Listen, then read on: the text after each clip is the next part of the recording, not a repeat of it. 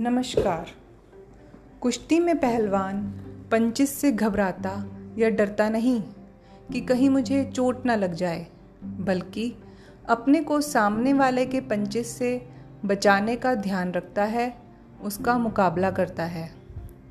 ऐसे ही जीवन में व्यक्तियों, परिस्थितियों रूपी पंचिस से स्वयं को बचाना है, मुकाबला करना है, डरना नहीं है, जीत सत्य की होती है।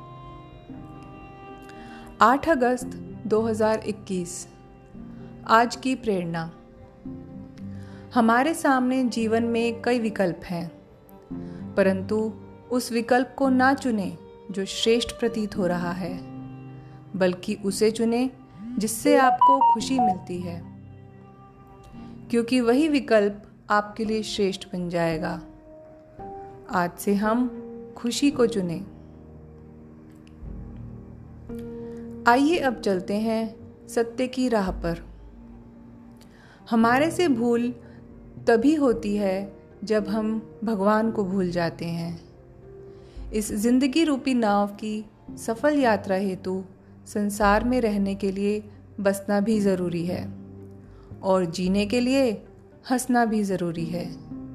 मगर किसी को उजाड़ कर बसे तो क्या बसे? और किसी को रुलाकर हंसे तो क्या हंसे?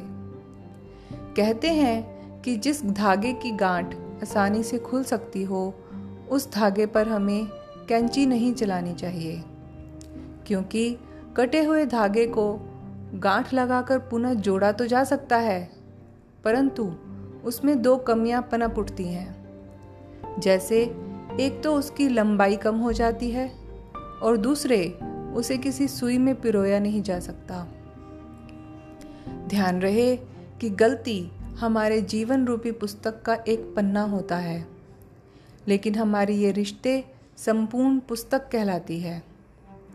इसलिए उस गलती रूपी एक पृष्ठ के लिए पूरी पुस्तक को ही नष्ट कर देना नासमझी का प्रमाण होता है। ओम शांति।